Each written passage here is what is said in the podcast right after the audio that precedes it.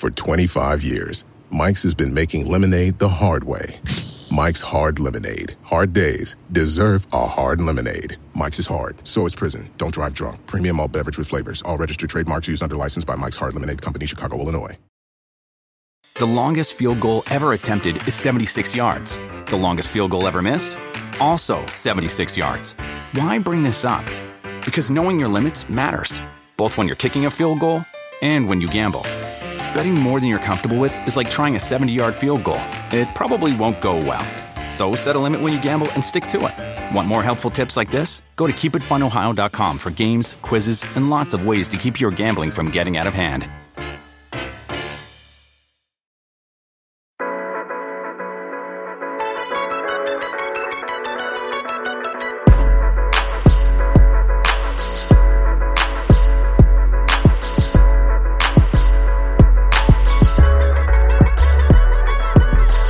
Hello, friends. Welcome back to another episode of the Roto World Football Podcast. It's the most important podcast in the universe. Thanks for being here. Thanks for joining me. Hopefully, you've enjoyed all these episodes in March. We've had a whole bunch of them. Today, I'll have P F F Mike on Twitter, Mike Renner. It's a fun conversation. Uh, we hit on, and maybe this isn't the right way to say it, but it's how I said it on the podcast, prospects that Mike is unreasonably high on, players like Andy Isabella, Jerry Tillery, and there are a few possible late-round gems that we talk about as well, so definitely stick around for that.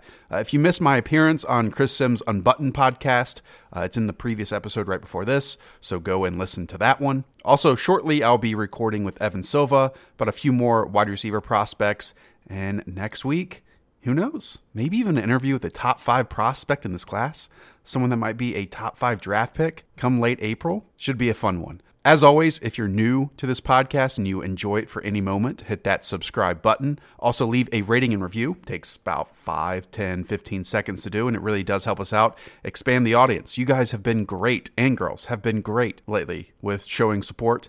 And again, you are the voice that propels us to do more at N B C Sports at Roto World. So if you want us to do more, let people know, okay? So I started this conversation with Mike just trying to get the background on what P F F College is and how it has kind of progressed in the last few years that it's been in existence.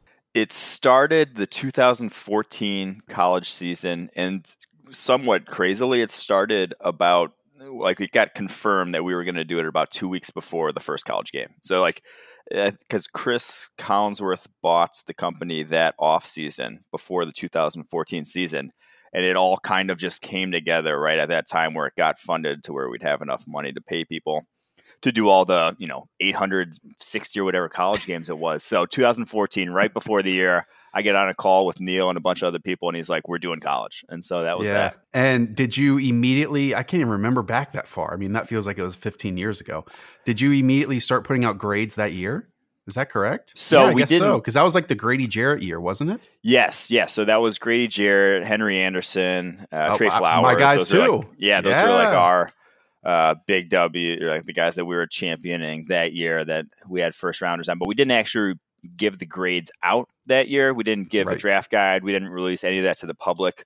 Uh, a big part of the reason why was because one, we had no real clue what it meant. And two, it ended up finishing, we ended up finishing all the data by, in like April. Like we only had like three or four weeks to even put it together at that point.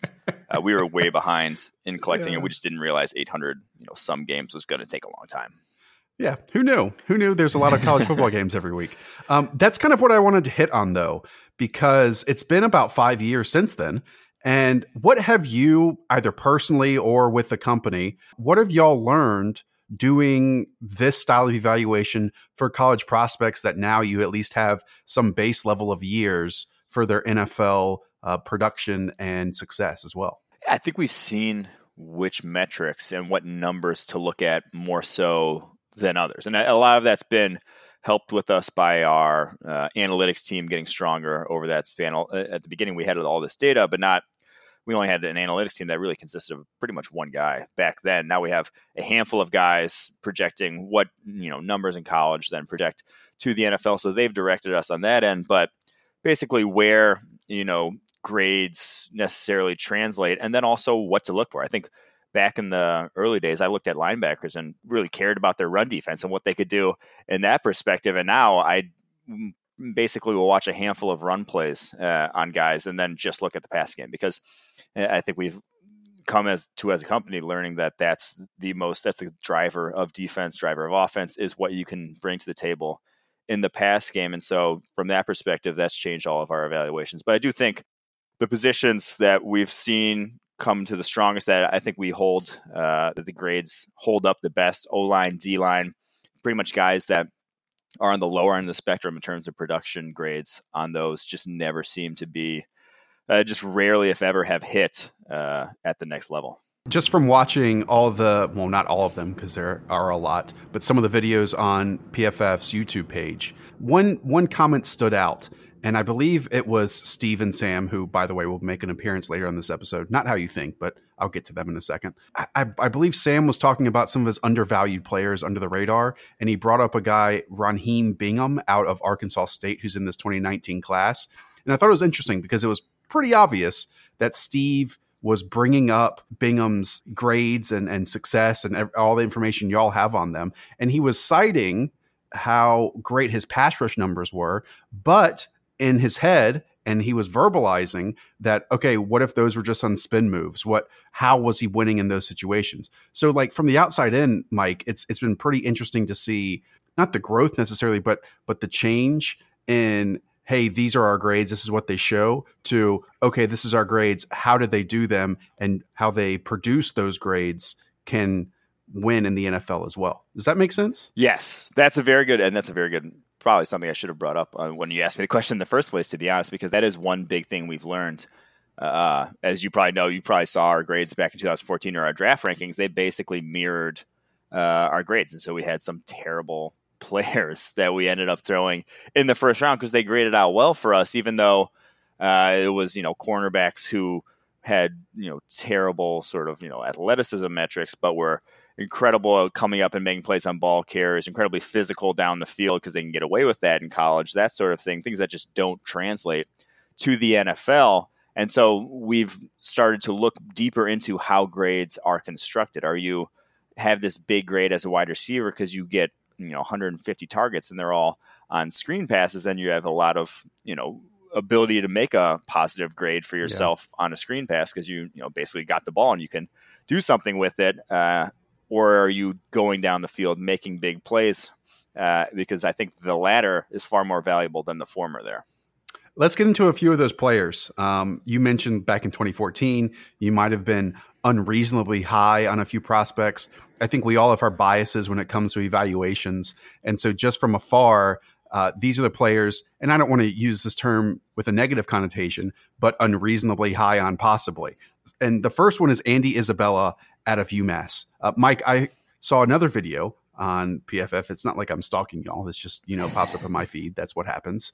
Uh, that's what YouTube is for. And I believe you called Andy Isabella a first round talent. I did, in fact, do that. Tell me why he's a first round talent. I think if you thought Brandin Cooks was a first round talent, Brandin Cooks, who obviously went like twenty-first overall, I want to say, uh, and I think has proven to be far worthy of a first rounder. I don't see why you wouldn't think Andy Isabella is a first round talent from a testing metric, you know, per testing perspective, almost, you know, nearly identical in terms of speed, change of direction. From an on-field perspective, almost identical in terms of production. production. And from a size perspective, I think Isabella is actually a tad uh, larger, even at one hundred eighty-eight pounds coming out. So for that, there's a lot that Andy Isabella can do on the football field as a deep threat in the N F L that I think will translate uh, even against N F L corners. Now, press coverage is an issue, but press coverage is still an issue for Brandin Cooks. He doesn't always get off. I mean, we saw the game mm-hmm. against the Packers. Jair Alexander ate his lunch for a good portion of that game this past season. But if you're in an offense that can be creative with them, move him around, I think he's still an offensive weapon and is an elite downfield sort of threat. That four three one speed, I think, is going to translate. And in its simplest form, I mean, and not just the stereotypes, but a lot of how he plays the game, a lot of people think Andy Isabella is a slot receiver. You obviously view him as an outside receiver. Yes, I think he's a chess piece. I, I'm not going to put him as my ex and line him up there without, you know, every single snap without moving him around. I think the way the Chiefs deploy Tyreek Hill is your ideal scenario in that he's almost fifty-fifty slot and outside, but it's not saying he can't play outside whatsoever. I think he has the skill set to do both. So I, uh, I, I do think, and you saw at the Senior Bowl, they only lined him up on the side. I do think he gets stereotyped because of Correct. skin color and size. Do you think the N F L will agree with you? Or do you think that, you know, this is how decision makers think? And that's a dangerous place to go into the brains of those guys, um, that that they just automatically think and will most likely evaluate him as a slot guy. Yes, I I think the N F L is going to pigeonhole him, unfortunately. And I still think he can be very successful out of the slot. I hope he goes to a team that genuinely use, utilizes slot receivers, because I think he'll be he can be productive in that role. But I do think his best role is still as a downfield, as a you know a guy who can win both on the inside and outside running down the field. I think if you're just limiting him to the slot route tree, I think you're doing it wrong. Yeah, I mean, Brandin Cooks is an interesting example. Tyler Lockett's a possibility as well. Mm-hmm. Um, I think Andy Isabella is a top fifty talent. He's in my top fifty. I think this wide receiver class is. is really interesting. I'm not sure if you know, there's going to be a consensus number one, even though a lot of people put D K Metcalf up there, but there's going to be, you know, a handful that really, really hit home. And, and I think Isabella has, has the, the, the game that really can succeed almost anywhere he goes. Obviously there'll be a higher ceiling in certain scenarios with a better quarterback and better situation. But I think he does, like you mentioned, have talent that can win inside and talent that can win outside if given the opportunity. I was just going to say, in a, in a class where there's a lot of bigger receivers and a lot of even the faster receivers have pretty quite pretty uh, big question marks. Guys like uh, Paris Campbell, guys like Emmanuel Hall, big question marks in terms of Campbell. Just he was a pure slot at Ohio State. Can he win yeah, down? Can the we field? Talk about him? Yeah, for sure. Even I think Adam Schefter today tweeted that Paris Campbell is looking like a first round prospect, and that blows my mind.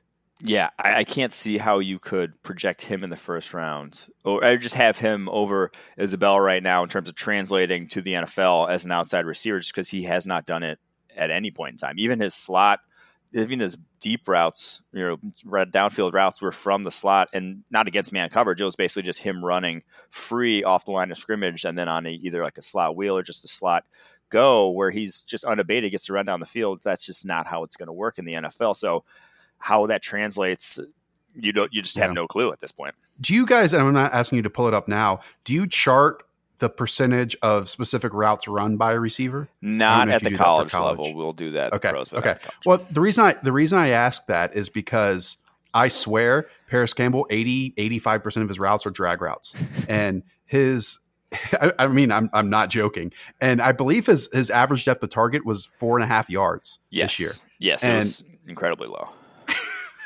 And compare that to like Hakeem Butler, which was fifteen, or or A J Brown, which is ten point something. Like really, when you watch Paris Campbell, his game is entirely from the slot, run a drag. If it's zone coverage, I'm sitting between these linebackers. If it's man coverage, I'm outrunning this guy, catching the ball and running to the sideline and beyond it. That's fine. And like yards after catch, and he's super athletic, but I don't know how you can project anything beyond that. And that really, really scares me in this wide receiver group. Yes, it just is a wide receiver group where there's a lot of projections on guys where if you see a guy who's done it already, like Andy Isabella had over almost a thousand yards from the outside this past season. If you see a guy who's done it already, I, I trust that over what this guy might become.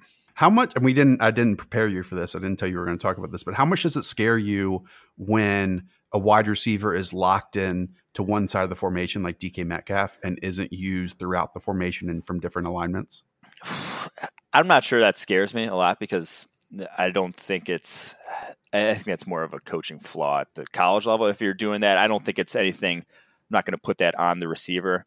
Uh, but once, when he does tests like D K Metcalf did, it's a, it's a little worrisome, but that, uh, you know, as a whole, I don't think it really bothers me too much if a guy's just a left or just a right. Let's move on to a prospect uh, you and I both love, and there's plenty of reason to.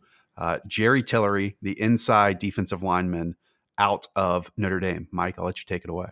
Yeah, I just think there is a sort of blueprint for success for players like Tillery that we've seen at the N F L level, whether it's Calais Campbell, whether it's uh, Chris Jones, DeForest Buckner, guys with prodigious height, you know, six six plus guys, guys with length, thirty-four plus inch arms, all of them, guys with, you know, good to even elite athleticism. I'd put, you know, you saw Jerry Tillery's combine was borderline elite athleticism at a guy mm-hmm. yeah, for a defensive tackle position. and then who's already, you know, excelled as a pass rusher in college, who was there, already showed a handful of pass rushing moves. And I mean, he has probably, outside of Quinnen Williams, the most pass rushing moves of any D T I've seen in this class. He deploys a handful of different uh, moves already. Obviously he's a senior, and, you know, some of these guys coming out are junior. So that's a different conversation, but to me, that's an easy projection for him from, from what he's done in college. And like I said, the, all those traits to the pros, that there's a blueprint for that that's been done before him. All those guys before him, very good. I just see Tillery as the next in line in that sort of uh, lineage. And what really stands out to me is that even when it seems like his responsibility is to, like, you'll see him line up at three tech and then uh, be asked to like crash down on the tackle and occupy the tackle so the defensive end can loop back inside. Uh, many times he's still the one who's making the play. Yeah. Like he will, he will crash down on that tackle, get to quarterback depth, use that flexibility and bend to work back inside, like uncommon movement skills, and then make the sack. Like it's absolutely incredible. Yeah. Stuff. I, my, ideal fit for him, where I think he would be best, is actually with the Chargers if he falls that late into the first round, because of how often they use stunts with Ingram, Bosa. He is a weapon on that. He would be a weapon in a team that runs a bunch of stunts because of how good he is, like in doing what you just mentioned. I would be surprised if he makes it past the Colts at number twenty-six, just because of how much it seems like Chris Ballard uh, really values athleticism along the defensive front. Yeah. I mean, and that would be a good really fit a too. Need at the position too. Yeah. Yeah.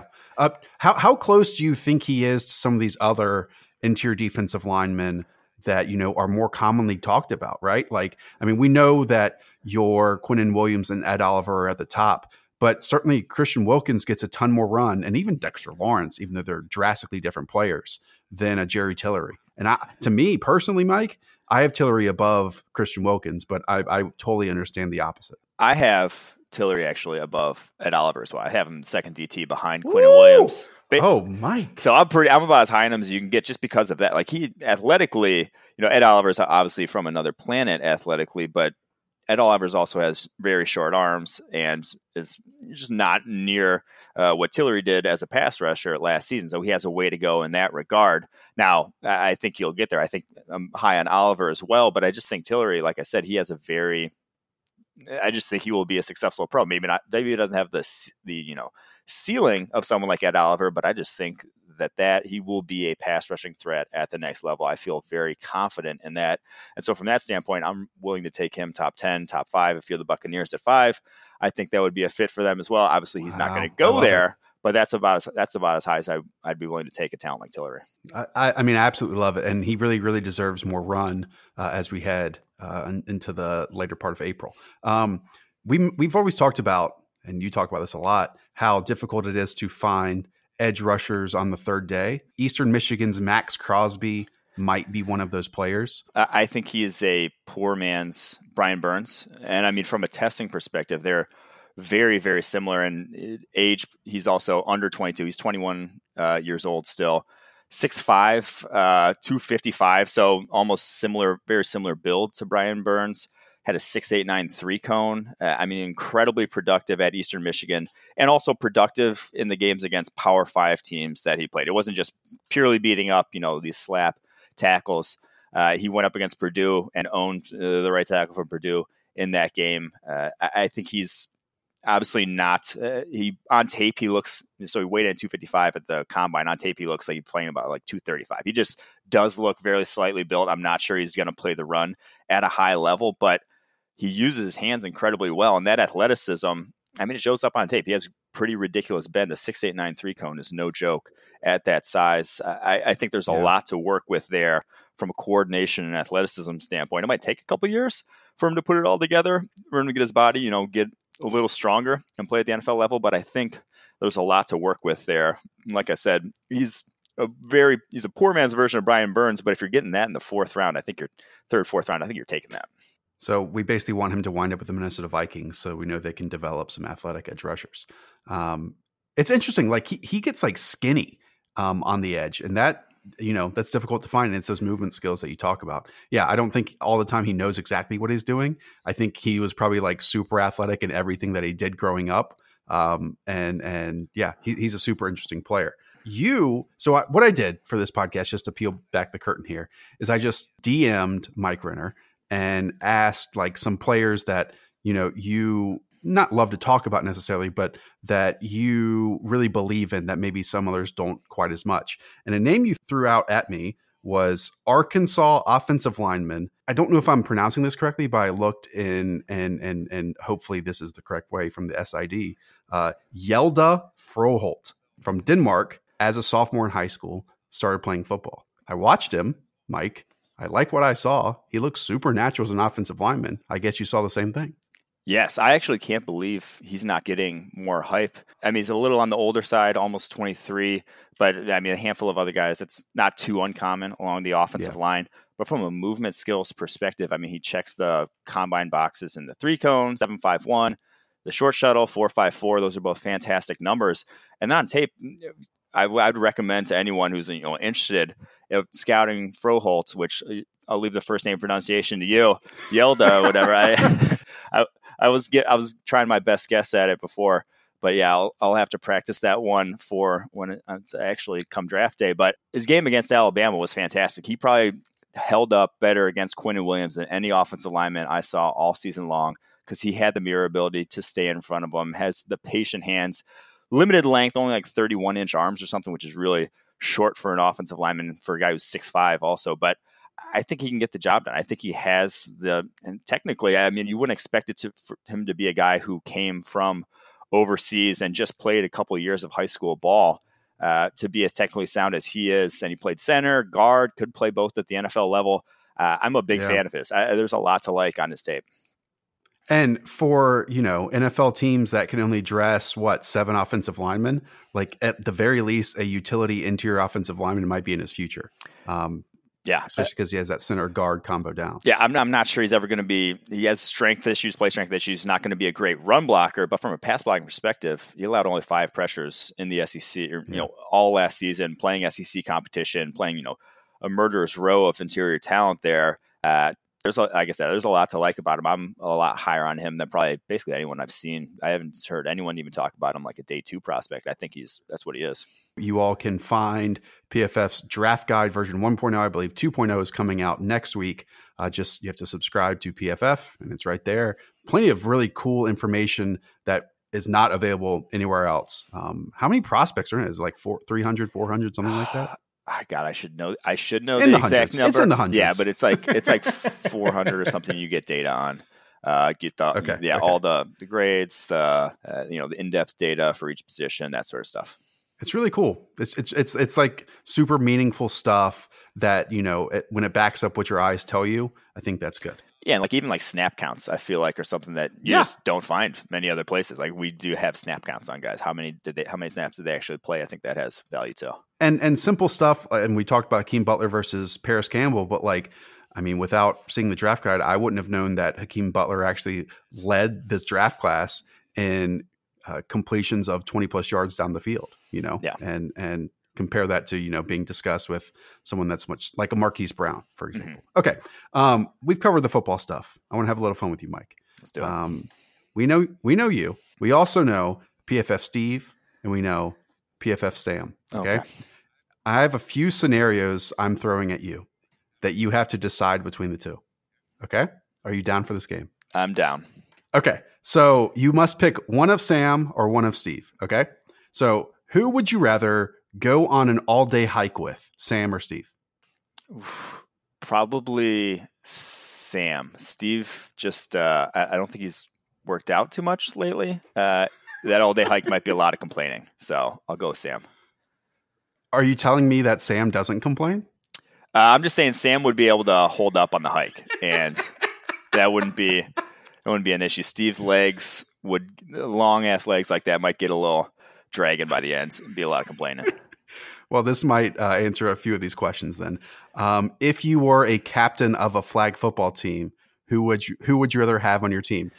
I mean, and again, I need to know, like, Steve was a professional athlete. but but this one, I think I'd go Steve because I think Steve, the, the red zone threat, I mean, scoring in the end zone, uh, getting down at the goal line, where do you got you got to throw the fade to Steve? I mean, I think that's a money play. At six nine, okay. He's going to be, be able to go up and get it. I'm not sure Sam's going to offer much down by the, down near the goal line. And so you're basically calling Steve Palazzolo J J Arcega-Whiteside. Yeah, a bigger, even bigger J J, a six eight Arcega Whiteside. It's about right. Got it. Um, okay. Say, and this would never happen to you, Mike, but this is just, you know, a theoretical situation. Say that you were leaving a bar with either one, okay? Mm-hmm. And for some reason, someone rushes out of the bar and blindsides you in the face, punches you in the face. Who would you rather have to back you up? I got to go Steve. I mean, he is enormous. He's six nine, two eighty-five, two ninety, something like that with reach. I, I think he's got something like thirty-six inch arms. Like he's he's got the... He's got the length. I think a punch from Steve would do some damage. Do you think he has that mentality though? Like, does he have a defensive, like, back my friend up mentality? Because I could see Sam. Okay, I could see Sam being yeah. like scrappy in this Sam's, situation. Sam's definitely scrappy. I think he would mix it up himself, but I think Steve, you know, the professional athlete in him, he was a relief pitcher. You got to have some sort of badass okay. attitude to do that. Oh, well, I haven't seen it yet. Uh, okay, and then we'll close on this one. Uh, if they were Ninja Turtles, which would Sam be and which would Steve be? Oh gosh. I watched the Ninja Turtles. I I can't remember you don't the remember. personalities. I remember wow. the names. So it was, was it Donatello, Leonardo, Angelo, Leonardo, and Raphael. Do you remember okay. like their personality traits for each one or no? That's the thing. I don't okay. remember the well, personality Well, I'll, I'll tell traits, you which so one I'm is a, which. Okay. Sam, Sam is most likely Raphael, kind of the snarky, um, you know, always needs to yes, have the last word. Snarky. It's yeah, going to be yeah. Sam. Yes. Yep. And then I would put Steve as probably Donatello, kind of like the wise one that, you know, thinks through what his the actions are of the group. Does that make yes. sense? Steve, Steve and overthinking go hand in hand. There we go. That plug. Is. Yeah. There we go. Mike Renner. Thanks so much, buddy. Are you, is there anything you need to plug? Like, I know all the videos obviously on P F F. Is there a podcast you, you want to plug, something like that? Yeah, the P F F YouTube channel, uh, a bunch of draft profiles are going up on that. So much draft. We're putting out a ton of draft content there. Obviously, the doing the podcast as well, but I think we're focusing more on the YouTube channel in terms of putting out player profiles, that sort of thing. Uh, and then uh, make sure to go get the draft guide. I think there's, I think it's well worth uh, yep. the money. For sure. You can print it out, you know, kill a few trees along the way. Uh, or just have the P D F. It's it's it's really cool information. Again, it's information you won't find uh, anywhere else. Uh, Mike, thanks so much, buddy. Really appreciate it. Yeah, for sure, Josh. The longest field goal ever attempted is seventy-six yards. The longest field goal ever missed? Also seventy-six yards. Why bring this up? Because knowing your limits matters, both when you're kicking a field goal and when you gamble. Betting more than you're comfortable with is like trying a seventy-yard field goal. It probably won't go well. So set a limit when you gamble and stick to it. Want more helpful tips like this? Go to keep it fun ohio dot com for games, quizzes, and lots of ways to keep your gambling from getting out of hand.